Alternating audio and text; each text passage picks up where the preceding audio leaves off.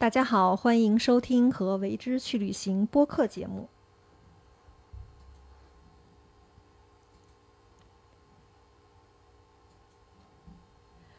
大家好，欢迎收听和为之去旅行播客节目，我是主持人宗轩。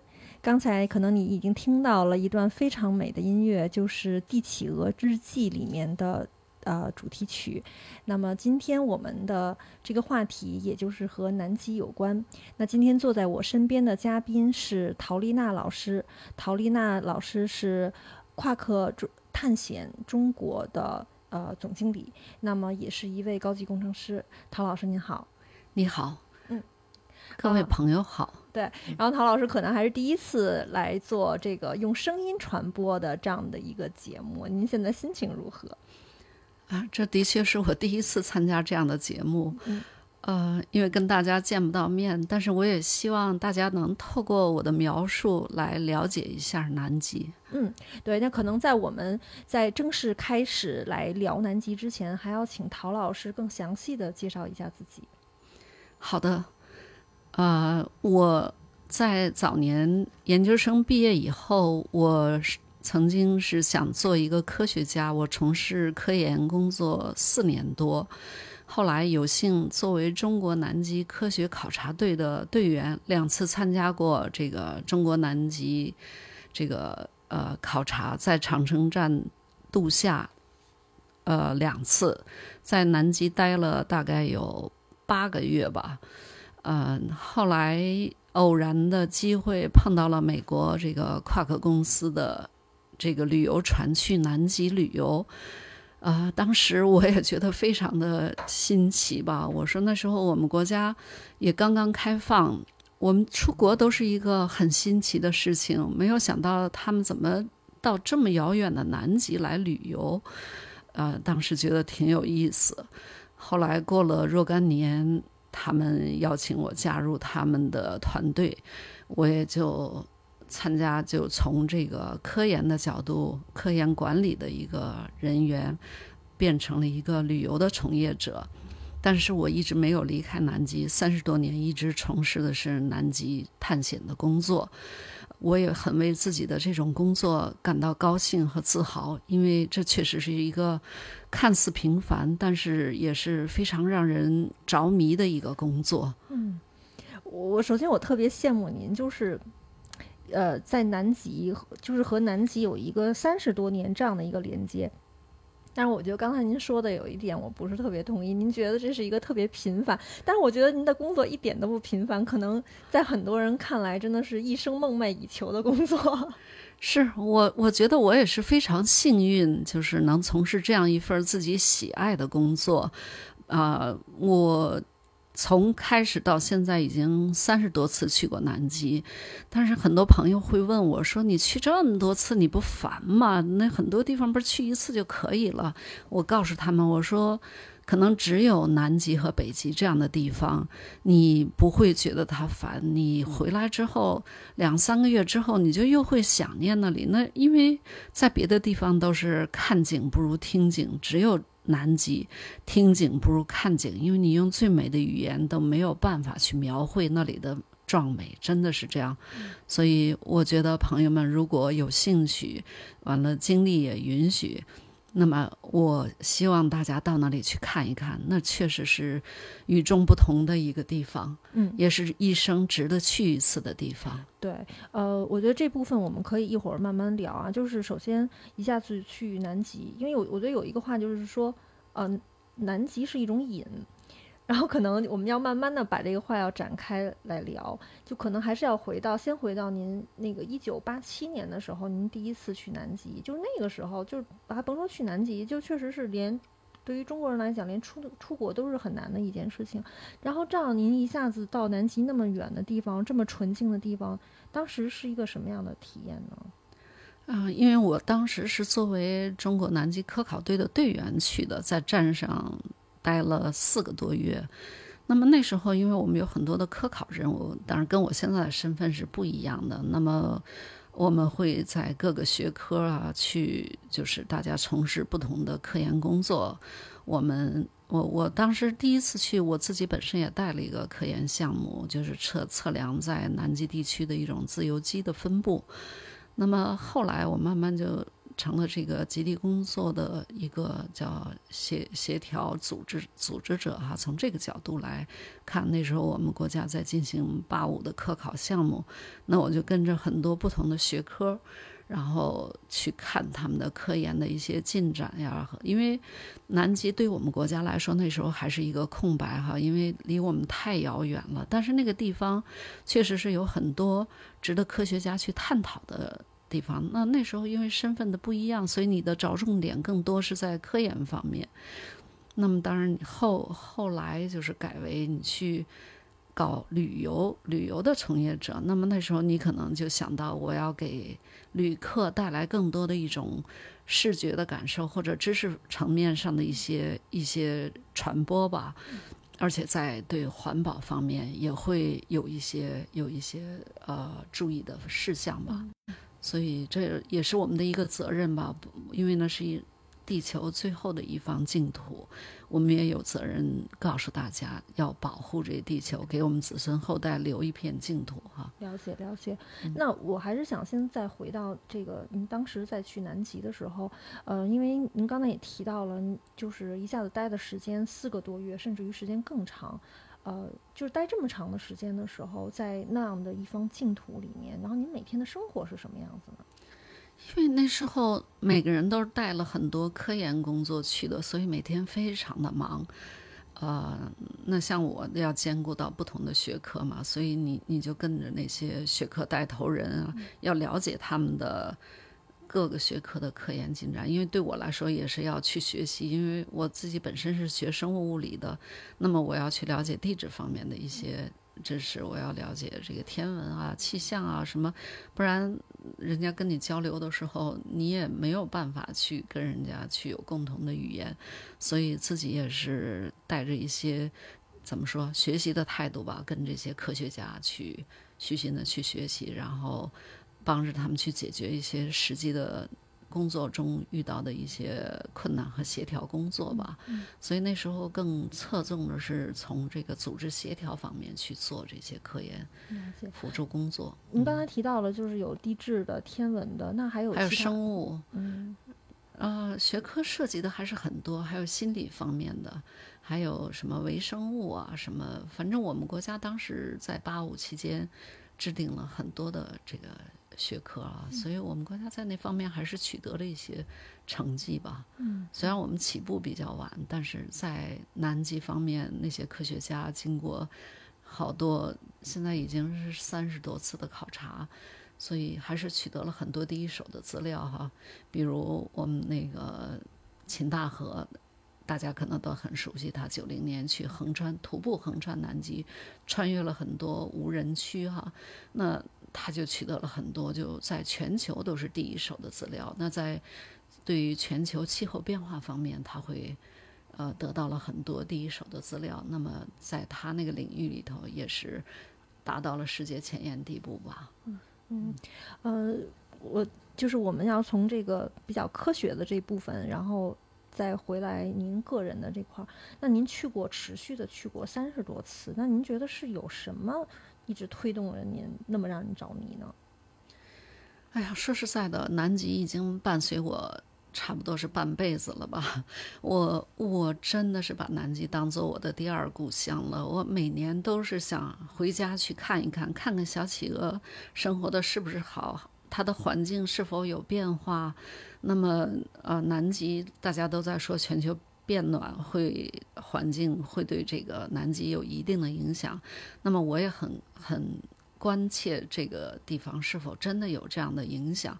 那么就是从各个角度，我都是，而且就是那种纯自然的那种壮美，它真的是在那个地方。我老说，我每次回去是一种充电的过程哈，因为你在。国内你会非常的繁忙，每天电话不断，邮件不断，你会回答，每天就是忙于这些工作。那么到那儿之后，因为你不会有那么多的电话了，完了，在一个那么纯净的大自然当中，你的人会就一下静下来，你就真的是，我就说，跟朋友老说那是一个充电的过程，你会给自己充充满了新的能量哈。那么你回来，你就会又有劲儿了，我就又。又投重新投入到这个工作当中去，因为在那个地方，很多你原来想不通的事情，或者是说有些有些事情，你觉得自己，哎呀，怎么是会这样？到那儿之后，你会觉得，哎呀，有什么大不了的？你会觉得一切都不是个事儿了，真的，因为人和自然相比，你是多么的渺小哈！而且你在那种地方，你的心胸会变得。宽阔起来哈，会包容很多的事情。举一个小例子，就是曾经跟我多次去过南极的一个一个呃公司的总经理，他就说他是一个脾气非常暴躁的人。但是他去大概七八次南极之后，他就说：“陶老师，我非常感谢你把我带到这么一个沉静的地方，让我的生活轨迹和我的脾气都发生了变化。”他说：“我们公司的职工都跟我说，哎呀。”哎呀，你你你怎么人就像变了一个人似的？你你好像不像以前那么爱发火了。真的是那个地方是，确实能改造人。就是，当然人老说秉性难移啊，我们不是说把你根本上就改变了，但是对你的处理事情的一些方式方法和对待人的那种宽容度，都会有变化。我我说这些，大家可能没有那么直接的体会，但是你去了之后，你就会有这样的感觉。回来之后，我们都戏称自己是南极人哈，就是真的是觉得从心心里来说，就会发生一些变化，真的。那就是刚才说到这个发生变化，从您个人而言，您觉得三十多年，您脾气啊，或者是有什么变化吗？我觉得可能我会变得更与世无争了，就就真的，我觉得，嗯，因为在这旅行当中，你会碰到各种各样的人事和一些，比如大的风浪啊什么这样的，它会让你去慢慢理解，就是生活中碰到的一些人和事，你会觉得很多困难你都可以克服了，你你真的是不，真的是我会变得不太去计较一些小事。真的就觉得是有些事儿真的是不值一提了，就是这样子。嗯，那就是可能还是要问您一个问题，就是比如说有些小事不值得一提，那你什么就是相比较来讲，可能他的这个呃怎么讲，就是看到的这个整个的呃坐标系会更大了。那什么会变成您心目中的大事儿？啊，其实你说大事儿，像我们平常人来说，不会有那么轰轰烈烈的事情。那我就会把我，我就会觉得你应该从自我做起哈。比如说从环保方面，你你不去去破坏环境，比如你不会去乱扔垃圾，你会去节约用水，就小小的方面，我真的会觉得，因为通过参加我们的。这个呃，探险南极探险，那么每个人回来，他都会觉得，真的有的人他就会去做一些公益事情。我记得我们有一个公司的老总回来之后，就是在船上我们会有一系列的拍卖活动，他就会就给企鹅的那个栖息地，就就是资助那个研究机构去研究研究这个企鹅的生态环境啊，或者是说领养那个这些去。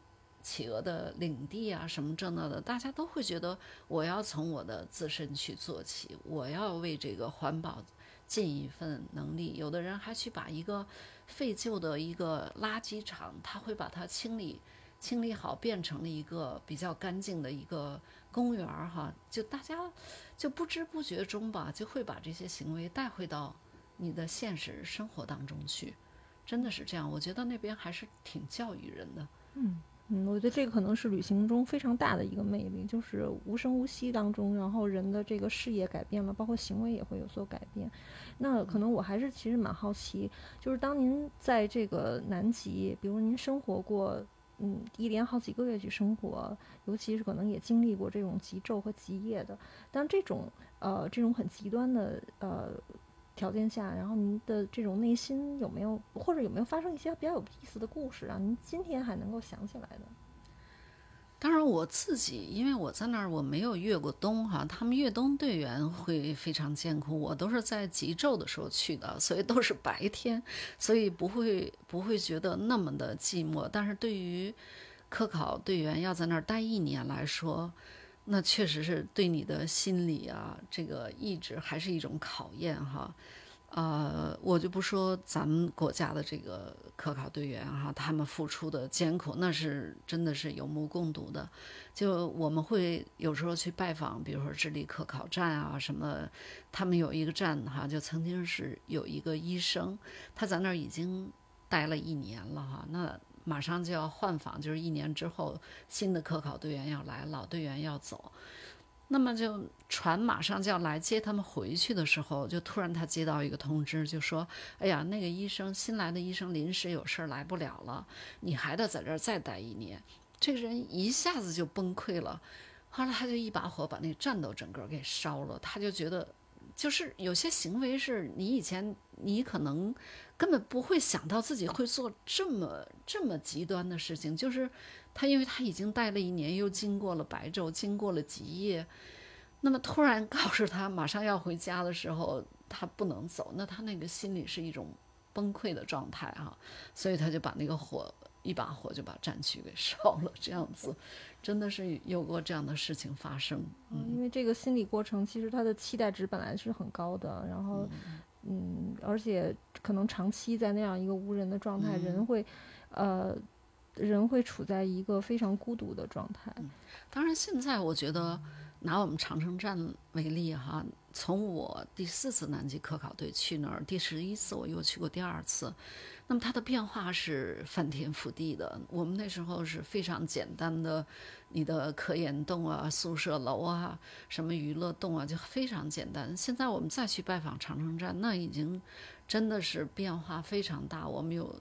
非常好的建筑哈，那外外国的科考队员也很愿意拜访我们。那么条件那简直是跟我们那时候没有办法比啊！我们那时候洗澡还得要专门到那个发电洞去，男女还得就是时间要有限制。那现在本身在他们的那个就是住的地方就可以有这个洗浴设备。那当然，这也是我们国家越来越强大的，这也在这个也是我们对外的一个窗口哈。所以大家都觉得长城站在乔治王岛上也是我们的一个对外宣传的一个窗口吧。大家都说真棒，说你们的战区真的是是我们国力的一种体现吧。是是，嗯，可能还是就是要呃给听众一个概念。其实我们经常在去说南极，南极，然后能不能给我们先普及一下南极的一些基本知识？哎呀，这个话题还是有点大哈啊啊！我是觉得，或者说从中国从旅游者的角度，我来大概讲一下这个。那么旅游的季节呢，南极就是从啊每年的十一月到三月，这是南极的夏季，这样的旅客是可以过去的，因为那时候它的那个冰已经开封了，就是呃我们的船就可以往南极那边走了。那么呃。当然，不同的季节你看到的东西可能是不太一样的。有的人老问说：“那我到底十一月到三月我哪个季节去好啊？”其实都是可以的，就看你的呃侧重点到底在哪里啊。十一月是南极的初夏哈，那么这时候冰雪还是覆盖着。那么你要想看南极的真的就是冰雪覆盖的那样的白雪皑皑的那个景色，那你十一月、十二月去是比较合适。但是有的人说，我就是想看那个小企鹅刚刚出来的时候，那你可能就要到一月初了，因为十一月企鹅刚迁徙到那个地方，那么十一月、十二月是它求偶，求偶完了它要孵化的一个过程。那么到了十一月初到十一月中的时候，小企鹅才会出来。那么在一月、二月，你可以看到毛茸茸的小企鹅出来了。那么到了二月之后，小企鹅就慢慢长大，到它要在冬季来临之前，它要经过呃长大，然后它要褪毛，它要长成跟成年的企鹅一样大，然后长成了跟它爸爸妈妈一样的，能有一个防水的外套哈，这样它才可以自己去觅食。那么到了二三月，那么鲸鱼的活动又非常的激烈哈，那那时候你就会看到很多的鲸鱼。当然，鲸鱼在每个季节都可以看到，但是在三月、二三月可能更多一些哈。所以不同的季节看到的是不一样的。当然，冰雪是常年有常年覆盖的，嗯，真的，我是觉得都就看你自己什么时候有时间哈。所以。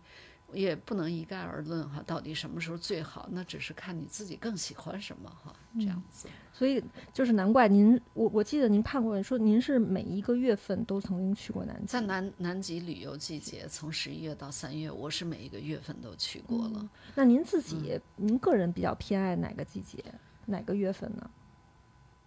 这。真的是不太好说，我觉得都挺好的，因为我都去过，所以我回来有时候我翻翻我的照片，我会觉得各有千秋吧，真的是各有千秋。你看冰雪，那可能十一二月更多，那么你要想看小企鹅，当然就得一月二月去哈。那么你要看更多的鲸鱼，甚至它老要跃出水面，那你就得三月二三月去了哈。所以真的是不太一样。嗯，而且我去这么多次，我没有看到过重复的景致，因为它每一座冰山，它从大的冰架上脱落下来，它在海里翻滚啊，找平衡点呀，都是一座一座的艺术品，没有一座冰山是一样的，一模一样的，所以每次它都是对我来说还是一种吸引哈，就是一种冲击，我我真的是。百看不厌，真的是这样，所以才一次又一次的去哈。其实不光是我，我们的旅旅游者，就是我们的驴友。也有七八次、五六次去南极的，他们每次都说：“哎呀，我我这个月份去了，我那个月份还没有去。”他们就会分不同的月份去，真的是这样。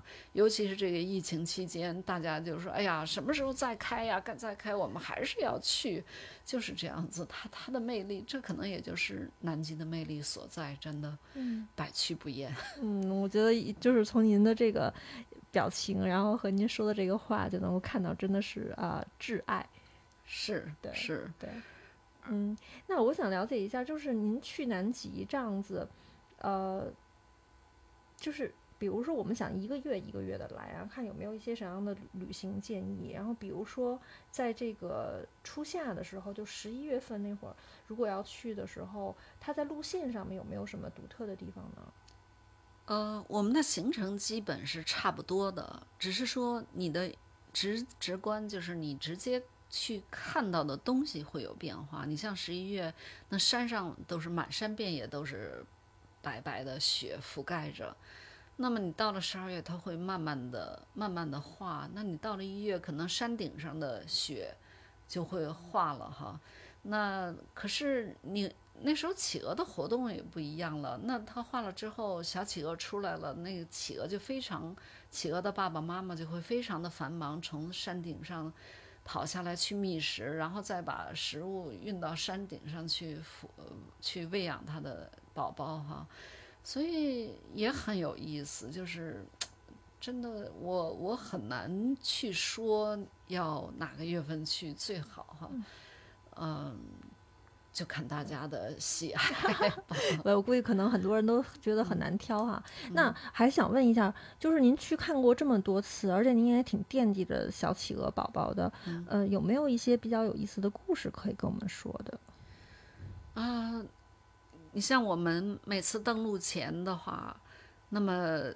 这个探险队长就会介绍第二天的行程啊，就说啊，第二天有时候他就会说，第二天我们要去，他用幻灯片说我们要去爬这座，啊，这个岛屿哈，它的海拔是多高多高，一一座雪山吧，非常漂亮，只有站站到那个山顶上，你才会看到那个那个就是全景吧，南极的一些峡湾呀什么的。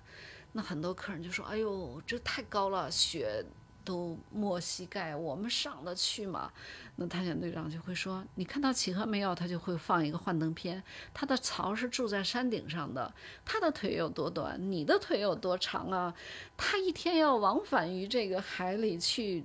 觅食去喂它的宝宝，企鹅都可以这样一天 往返，你有什么理由爬不上去？哎呦，我们真的是觉得是很惭愧啊，觉得真的是我们的腿有它的几倍长，它都可以这样去喂宝宝，我们难道不可以吗？但而且企鹅给予我们的感动也是很多的哈。你说那么恶劣的天气，而且它下海觅食不是说那么安全，底下有豹海豹还要等着吃它。那它真的是，我觉得企鹅是在世界上最负责任的爸爸和妈妈。一个企鹅去觅食，另一个企鹅就要负责负责把那个蛋放在它的脚脚上，放在它的那个皮囊里边去给它保暖。因为你那蛋一旦从它的脚上下去，几分钟之后冻了之后，这个就孵化不出来了。所以。他们真的是一直这样等，尤其是帝企鹅，因为帝企鹅的脚是从来不站在陆地上，它是站在冰上。那么，那个当这个卵它孵化出来之后，那雌性的企鹅就会去觅食，大概有两三个月他是不回来的。企鹅爸爸就会孵蛋，就大家可能看到过那个帝企鹅日记，这个大的大的这个企鹅就会把这个搁在它的皮囊里头，大家为了保暖就会转圈儿，就是。从外圈转到里圈，这样互相取暖。那么三个月，他已经饿得皮包骨头了，他还要把他的胃液里最后的那个、那个那一点营养喂喂到他的宝宝。但在这个雌性企鹅去觅食的过程中，如果它被豹海豹吃掉了，它没有回来，那这个真的是爸爸，因为他也要生存，就不得已要把这个宝宝抛弃他。要不他就死掉了，所以他要去觅食。有的时候就会看到那宝宝没有人认领，那个雌性企鹅回来了，一片叫声就在寻找。他们是靠声音来找自己的宝宝，然后找到宝宝去喂喂养企鹅。就有没有人认领的企鹅？当然有的是，当企鹅交那个宝宝交换的时候，那个中间蛋被这个。贼鸥就给吃掉了哈，那它就失去了宝宝。有 有有的那个小企鹅虽然孵化出来了，但是它已经找不到它的亲生父母，大家去抢这企鹅啊，几只大企鹅来抢它。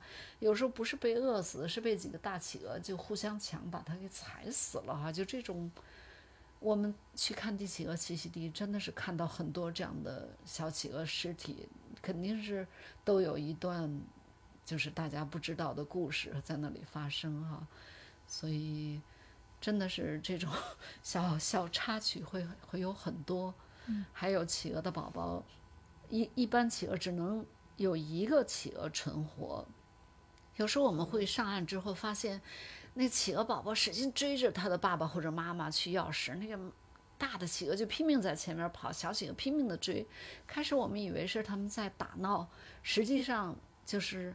就是走的，就是企鹅也在看是哪个宝宝更强壮，它就要把食物喂给这个更强壮的宝宝，这样子，因为它的食物不足以养活两个企鹅，它就会喂给这个更强壮，保证有一个企鹅是能够成活的。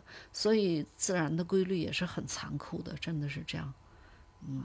就是听您讲这么多，嗯，我我我脑子里面就首先我想起就是看那个《帝企鹅日记》，其实就是特别的让我觉得震撼，然后，嗯，就那种情绪受到的冲击特别大。第一的画面特别的美，然后第二它也能够就看到这个地球上有这样的生物一种存在，就太伟大了。那就是您刚才其实提到了有一些，我觉得。因为特别真实，就我们经常一想到这个企鹅呀，然后经常会看到那个非常绅士的摆来摆去啊，总是说很可爱很可爱。但是你一考虑到，包括您刚才讲的这些他们的这种生存的，呃，这种现实状态，那您在经历过这些、目睹过这些的时候，您对自然的这种认识有过变化吗？啊，这好像怎么说呢？那你会。怎么说？就是更敬畏这个大自然吧，因为这确实是很多东西不是说我们人为的想去改变它就能改变。因为我们还是要尊重这个自然的这个法则，而且要跟动物和这自然和平、和谐相处吧。所以，包括我们去。就是到了企鹅的栖息地，我们也会教育乘客哈，就是我们的游客，我们一定要保护环境。我我们到南极来，我们是客人，企鹅是它的土著居民，它是这里的主人，客人一定要。尊重这个主人的生活习性，哈，比如企鹅的高速高速公路，我们就说它那觅食，它会踩出一条线来，就是从山顶，从山顶一直到海里。那么，当我们看到企鹅，我们要快跨过它这个高速公路的时候。如果有企鹅要通过，我们一定要停下来，要让企鹅先通过，因为我们不能打扰到主人的正常生活哈。所以我们还要教育客人说，你一定要离企鹅五米远，我们远远的去看它。当然，当你在这儿静静的看它的时候，它对你也是充满了好奇，它会主动来。来接近你哈，所以这个时候当然就不是你的错了哈，你你不能主动去接近它，但是它可以主动来接近你，但是你通过它的高速路时，你一定要让主人先行哈，然后你再迈过它的高速公路，你不要去破坏它的这个的通道哈，那是它的一个生命线哈。您刚才提到就是说这个企鹅就是呃在南极，然后企鹅是主人，它是不是也对人也没有很很害怕？是啊，因为去的人目前来说还是比较少哈，尤其是小企鹅，它对你一点防备心都没有，所以你在那里，它会非常好奇到那儿，有时候它就会来捉捉你的裤子啊，或者打量你上下打量你，它把你也当做是同类了哈，因为在那个环境中，小企鹅也没有见过人，或者它不会意识到你，只要你不要对它有一些。威胁哈，所以他跟你是非常友好的。但是我们也是为了保护它，像我们下船的时候，我们会把靴子呀、衣服都要进行一些吸尘啊、消毒啊，因为我们不能把外来的物种和一些细菌带给。那个生物哈，因为在那儿，它几乎是在一个南极是一个非常纯净的地方，它没有什么细菌哈，也没有什么外来的这种病毒。那我们人类很可能会带一些病毒给他们，所以我们是非常注注重这个。当我们登南极大陆的时候，我们就会把大家要背的背包和你的衣服，包括你兜里的东西，都会进行吸尘啊，而且会教育大家说，在南极。你不能带走任何东西哈，你只能带走你的记忆，而且你不能留下任何东西，你也只能留下你的脚印，真的是这样。因为其实我们作为这个旅游从业者，尤其是在极地的这种从业者，我们更有责任让大家来保护这一片净土哈，不然最后一片净土真的是。就难以保存了，所以我们一定要要每一个人都得做好这个环境保护吧。嗯嗯，就是可能我们一会儿还要单独呃来聊一下，就是去南极要做的一些准备，就可能呃不光是身体上、心理上，还有这些知识上的准备。对，那还想回到这些个在南极，比如说去看动物也好，还有呃这个刚才提到了看企鹅，那观鲸这块是有什么样的建议呢？啊，观鲸这一块儿，我们都是，其实每一个航次都能看到，就是我们都是坐着冲锋艇。呃，因为南极条约规定，就是说，我们有一个 IATO，就是一个南极条约下边的一个旅游组织哈，它会协调就各个公司之间，就是呃南极的计划，我们会提前报上去。那么它不允许同一个岛屿超过一百人登陆，因为你超过了一百人，对这个生态。对这个动物就会有一定的影响哈，所以我们就会一部分人，比如说我们的船将近两百人，那我们就一百人先去，就将近一百人先去登陆，另外的九十多人我们就先去巡航。那么当你巡航穿梭于这个冰川，就是冰山之间这样的走的时候，那么有时候就这个这个鲸鱼它就会突然就就跃出来，有的时候本来它在离你的。那个冲锋艇还有很远地方，大家都拿着长脚长枪短炮的准备拍它，它突然一下就会从你的冲锋艇前边啊就来了，大家都没有办法来换这个镜头，真的是你触手可及，真的是你会觉得会不会把我的这个冲锋艇都要撞翻了？它会在你的船底下窜来窜去，真的有的时候吓一跳，真的是这样。而且我我想可能问一个特别初级的问题，那像这些鲸，它对人类的这些活动是一个像像像会像企鹅一样吗？是是。其实他对你也没有什么防备心，因为毕竟去那里，虽然说现在旅游的人会比前些年多了，但是毕竟对别的航道，相对于别的航道来说，还是少之又少哈。而且大家在不同的岛屿附近活动，那么他对你有的时候，他我们的船在前面走，他会在就在你的船边上，他也是这样走。我们我们一般来说就是不会离它很近，一看它，我们离它还是有一定的距离，就是还是基本原则，不要打扰到人家主人的正常生活，是这样子。嗯嗯，就是刚才在说这个呃南极的这个不同，按照这个时间来讲，那我我现在还想去了解一下，就是从地理方位上面来说，因为。呃，作为游客，他会到一般会在哪些区域，或者说这些呃探险公司，然后他们会经营到哪些区域？现在去南极最最主要的路线是南极半岛，因为这是一个最被大众能接受，时间比较短，相对价钱也会比较便宜一点。就是在你大家打开南极地图，就会发现，就是在那个尖儿点上。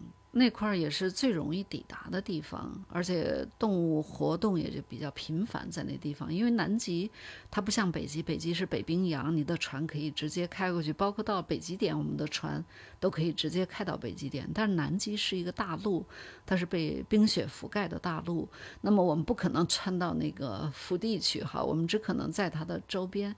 当然，在早年间，因为我们公司是九九零年就成立，那我们曾经做过两。次就是环南极六十六十六天的一个旅游，那么当然这些年我们没有再做这个，因为一般人也没有那么多的时间哈，而且那个价格也比较贵。那么现在就大众比较能接受的就是南极半岛的一个。有的是十一天，有的是十二天，就是我我说的是船上的行程啊，就是在那个南极的尖尖上那个地方去活动。当然，我们还有更深入一点，就是去穿越南极圈儿哈。所谓穿越南极圈儿，就是六十六度三十三分，那么你跨越到南极圈里边。然后去看，这就是在船上大概要十四天这么一个行程。那么我自己比较喜欢的一个是南极三岛，就是南极半岛加那个福克兰群岛，再加上南乔治亚南乔治亚岛。那么这个看到的企鹅数量就会更多哈。一般我们去南极半岛可能只能看到三种企鹅，那么你要去南极三岛，哦，南极三岛呢，我们就可以看到七种企鹅。而且还会看到更多的鸟类哈，所以从不管从这个人的观感，还有从历史角度，因为那个福克兰群岛就是呃马岛战争的那个地方啊，现在是英国在那里嘛哈，所以嗯，从历史方面啊什么的，大家也很愿意去了解一下哈，所以我觉得可能要你要去看大型的王企鹅呀栖息地。还有什么跳岩企鹅呀？那些可能就要去那些地方去了哈。嗯嗯，那可能就会留出的时间更多。然后我就是这个七种企鹅的话，那它们的这个生活形态会有什么区别呢？当然，大部分企鹅它还是以这个磷虾为主要的一个食物哈。但是它生活在不同的地点。你像王企鹅，它在南乔治亚岛那边。怎么说？就是除了帝企鹅之外，王企鹅就是第二大的一种企鹅，它是彩色的黄黄的脖子哈，所以我觉得它比较漂亮，你拍出 拍出来的照片就。比较好吧。我当然，你说光是南极半岛，我觉得南极半岛也好，因为它有很多的冰雪，有很多的冰山，就南极的氛围会更更浓一些哈，味道。因为王企鹅在南乔治亚岛那边，它是属于亚南极，呃，那边还有一些绿草，当然它的色彩更丰富，它底下是绿草，那企鹅在上边，到山顶上又是被雪覆盖着哈。反正还是不一样吧，因为之前会人们就是呃，会想一想到南极可能就是一片白，那这样看来，其实它还是很有层次感的。还是有层次感，因为你到夏季，当雪浮浮就是化了之后，它有一些低等植物，就比如第一苔藓，还是有一些绿色的低等植物哈。当然。嗯，他们不会有大树。当然，若很多年很多年以前，当我还是科考队员的时候，我们曾经在那个乔治王岛上捡到过树木的化石哈。所以科学家就说，在很多很多年以前啊，那里曾经也是一片绿洲哈，就是因为有很大的树木那种化石在那边被发现过，所以。现在呢，当然在那边也只有地衣和苔藓这样。嗯，就刚才是说到这个发现植物的这个，我记得我我我在准备的时候看过一些资料，就是南极应该是一个呃非常古老的一块大地，陆地，就是对，然后是也是飘飘到那边去的。对，它是就是分分裂之后地板桥地地壳运动。然后剥离出去的一块儿哈，形成的那一块儿。当然，这个当大家参加我们的行程时候，我们有很多专家在船上就会给大家讲南极的地理啊、南极的冰川啊、南极的生物啊，各种各样。你不光是说去用眼睛看到了南极，你会会学到很多有关南极的知识。所以建议大家还是亲身去体验。对对对对，嗯，那可能就是从一个旅行者的角度啊，然后我还想了解，嗯，如果要是去南极的话，我们应该做什么准备？就是各方面的准备。呃，当你要去之前，我们会发一些行前须知哈，就是会告诉你你要准备一些防寒的哪方面、防水的呀。呃，当然在身体方面，你要。只要你没有非常严重的疾病，没有什么心脏病哈，一般来说都不会有太大的问题。因为现在已经是一个非常成熟的旅游路线，而且在我们的船上也有船医哈。当然他没有办法去做很复杂的手术，但是他基本的那些药物啊什么都是配备的。嗯那我我就是您刚才在说的跟这个跟身体的这种包括装备有关系，那需要不需要？比如说我提前要做体能的训练，或者说我知识上面应该有阅读哪些东西？当然，我觉得南极旅游已经进行了这么多年了。你要是在之前，你要先从知识这个从网上现在都很容易哈，这互联网这么发达，你就会看到很多驴友写的东西。哦，当然还有一点我要声明啊，因为很多驴友他呃经过一个叫。大家叫魔鬼西风带啊，就德雷克海峡，觉得说啊晕船晕的恨不得把胆都吐出来。我我要告诉大家说，不是每一个航次都是这样。那么当然，当年就说我们坐很小的船过去的时候，那确实颠簸的很厉害啊。那么现在我们的船只都是有一种叫减震的功能哈，就是它会当风浪非常大，它会有一个平衡平衡的装置，已经。比早些年要好的很多哈，那么你运气好的话，过德雷克海峡，如果天气那时候又刚好好，就没有什么感觉就出去。不是每一个航次都是好像就不得了的这样子啊，所以大家也不用那么恐慌哈，觉得我要去就好像要经历多么的苦。但是你你如果真的碰到了，也是一种幸运，因为。你会感受到南极的这种恶劣气候。早期的探险家都是搭乘帆帆船，就非常简单的动力过那个地方。我们现在已经是非常先进的这种这种船去了，所以也是另一种体验吧。嗯，对，就是不管是遇到什么，尤其是在旅行中，就不管遇到什么，它都是一种体验哈。对，嗯，就是嗯，那。因为您刚才也提到了，就是在比如说在船上的这些天，呃，会有很多讲座。这些讲座都一般会包括于哪些行呃方面的？你像我们刚刚航行开始，我们可能会有安全的讲座，就告诉你说，一旦发生了紧急情况要怎么样怎么样哈，就会船长和探险队长就会给你有非常详细的讲解。然后快到南极时候，又会又会给大家讲一些就是。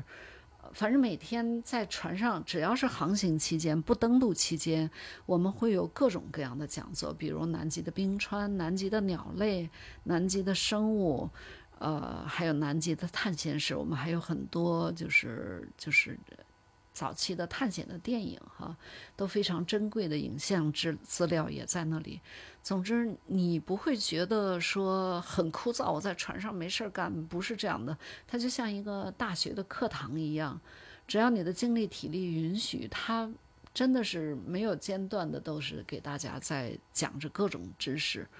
我我觉得真的是很值得一去的行程。是是，嗯，因为就是这种旅行，它的嗯，就跟你说，就跟您刚才说的，它是一个像一个。呃，海上大学一样，然后能够在实景当中，然后就是一下子扩展很多。而且我还挺想了解一下，就是您从事这个从科考一直从事这个旅行行业里面，就包括这个像夸克探险，它其实这个背后是一群非常热爱自然、热爱南极的各行各业的人。就您跟您的这些同行们打交道的时候，什么感觉？哎呀，我有时候。非常敬佩我们的探险队员和探险队长，他们都是几百次的去这个基地哈。每年我有时候我跟他们聊天儿，我说就像别人问我一样，你来了三十多次你不烦吗？我说你们都几百次了，真的上百次的来，你们会烦吗？他们不会。后来聊天跟他们越越越熟悉，我就真的是发现他们里边有原来的医生。有原来的那个什么律师，这在国外都是非常挣钱非常多的职业，但是他们宁愿放弃那么高薪的职业，来在船上当一个探险队员，甚至是探险队长，呃，探险队长或者探险队员。我觉得他们真的是发自内心对那个地方的热爱哈，不然的话。我们看他们好辛苦啊！我们还在睡觉，他们已经起来把像冲锋艇放到海面去探，说这一天的这个登陆点是否安全，是不是弄回来衣服都是湿湿的。有时候我们登陆的时候。气候非常就是一下就变化了，因为那边的天气真的是瞬息万变，那个浪一下非常大。他们为了保证我们的安全，站在齐腰深的水里头就护着这个橡皮艇，橡皮艇让我们安全的登到这橡皮艇，回到船上来。哎呀，我觉得他们太辛苦太累了。我说，那你原来当律师，我说那么好的专业，我说你怎么这样？他说，哎呀，这个只可意会，无法言传。当然，我去了这么多次之后，我就深深的能够体会到他们为什么，他们已经真的是融入到那个自然环境当中，他们真的就是就觉得自己就是就是南极人了，真的是我我觉得真的是发自内心的一种爱，嗯嗯，才能去吃这个苦。我我想就是，比如说。一般我们又会想到，比如说他是个那个探险队员，他可能是要经过一系列的这种训练，然后具备相对应的技能和知识。那像他如果以前是医生或者是律师的话，他们是要经过什么样的培训？这个过程是什么样的？呃，我们不是说随便拉一个人就可以来当探险队员。当他呃来就是成探险队员之前，我们会在就是陆就是在南极大陆之外的地方啊，比如说某一个地方，比如说我们夏天。我们的夏天会让他们去挪威哈，就进行这个，呃，一些训练，就是训练他们要去能驾驶这个冲锋艇，然后能怎么样在冰区，怎么样能安全的呃返回，还有一些自自救啊和互救的一些训练，因为他他一定要。除了他要保障他自身的安全，他要保保证整整条橡皮艇上这个冲锋艇上的人员的安全，他有一系列的防护，他每一个人都是持岗上证呃持证上岗的人哈，所以也是很不容易的哈。当然，随着我们的呃人民生活水平的提高，中国人去南极的人现在也比前些年，你看像我第一次带媒体人那是九。九八年吧，那时候只有央视的或者地方电视台的人拍了一些纪录片。当然，我也很很荣幸，就说我在早期就带带带领这些人去拍了一些片子回来。那么现在呢，就更多的是就是普通的大众旅行者去涉及到这个地方。那么你你你真的是要要怎么说呢？要要更更呃，我们对于我们这从业人员来说，要提高自己的服务水平。那我们就是现在引入了一些中文的探险队员哈。那么当客人上船之后，我们就会有一些中文服务。所以这个也是我们夸克公司就专门为这个中国市场。就来打，就是来来提提升自己的服务水平吧。我们甚至在包船，也现在有有很多中国人包船哈。我们在那上甚至就有了中中国的那个厨师。那在餐饮方面也会顾及到中国人的口味吧。嗯，因为刚才您提到就是有很多讲座，而且这些讲座一般都是挺专业的。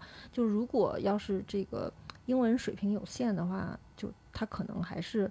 在理解上面来讲，就会有一定困难。然后我看夸克他是会有这个同传翻译，对我们招了一些同传的，就非常专业的，他们也是有有证的，有的人都是在联合国服务过的。他们的英文水平非常高，我们就在每一个航次上都有这个中文的同传，所以你也不用担心，即使是你自己去旅行，那么在船上我们也是有中文服务的。对，我觉得这一点还挺重要，要不然的话就会觉得是是就会少掉了一大块。是是因为这个知识的获取能够带来的这种呃幸福感，其实蛮长久的。是这样的，而且我们也。其实我们跨国公司，我们的宗旨也是，我你跟跨克旅行不单单是一种，就是就是单纯的一种旅行，我们也希望你在知识方面哈，能够学到一些东西，能得到一些知识吧。嗯嗯嗯，我我想还是想再问一些呃问题，就是。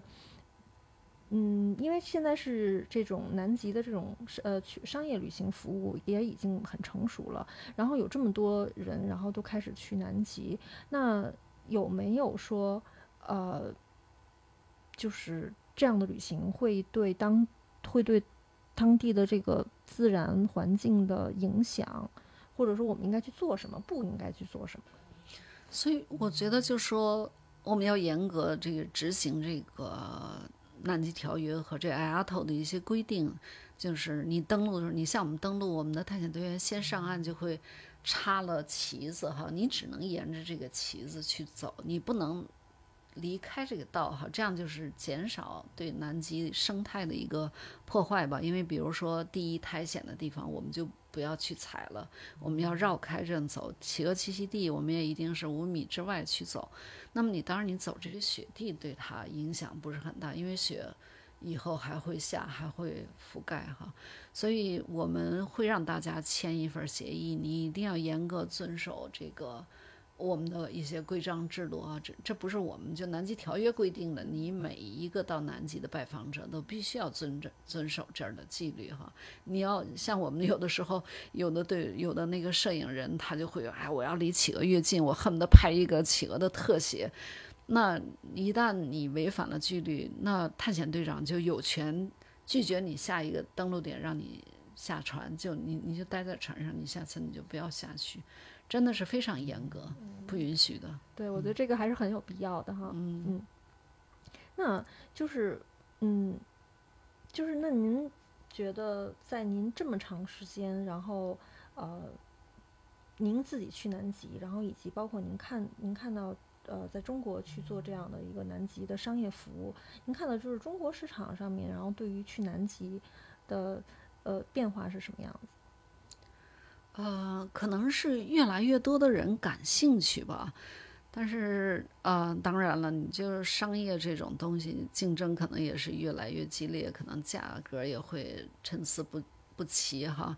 但是任何东西还是那句老话，一分钱一分货，不是说越便宜的东西越好，也不是说贵，当然贵肯定是有它贵的道理。比如说我们现在。新出来一条船“海洋无极号”，那么它是配备直升机在上边的。那么它在南极半岛，它会有一些就直升飞机的观光。那你跟你不坐直升飞机肯定是不一样的哈。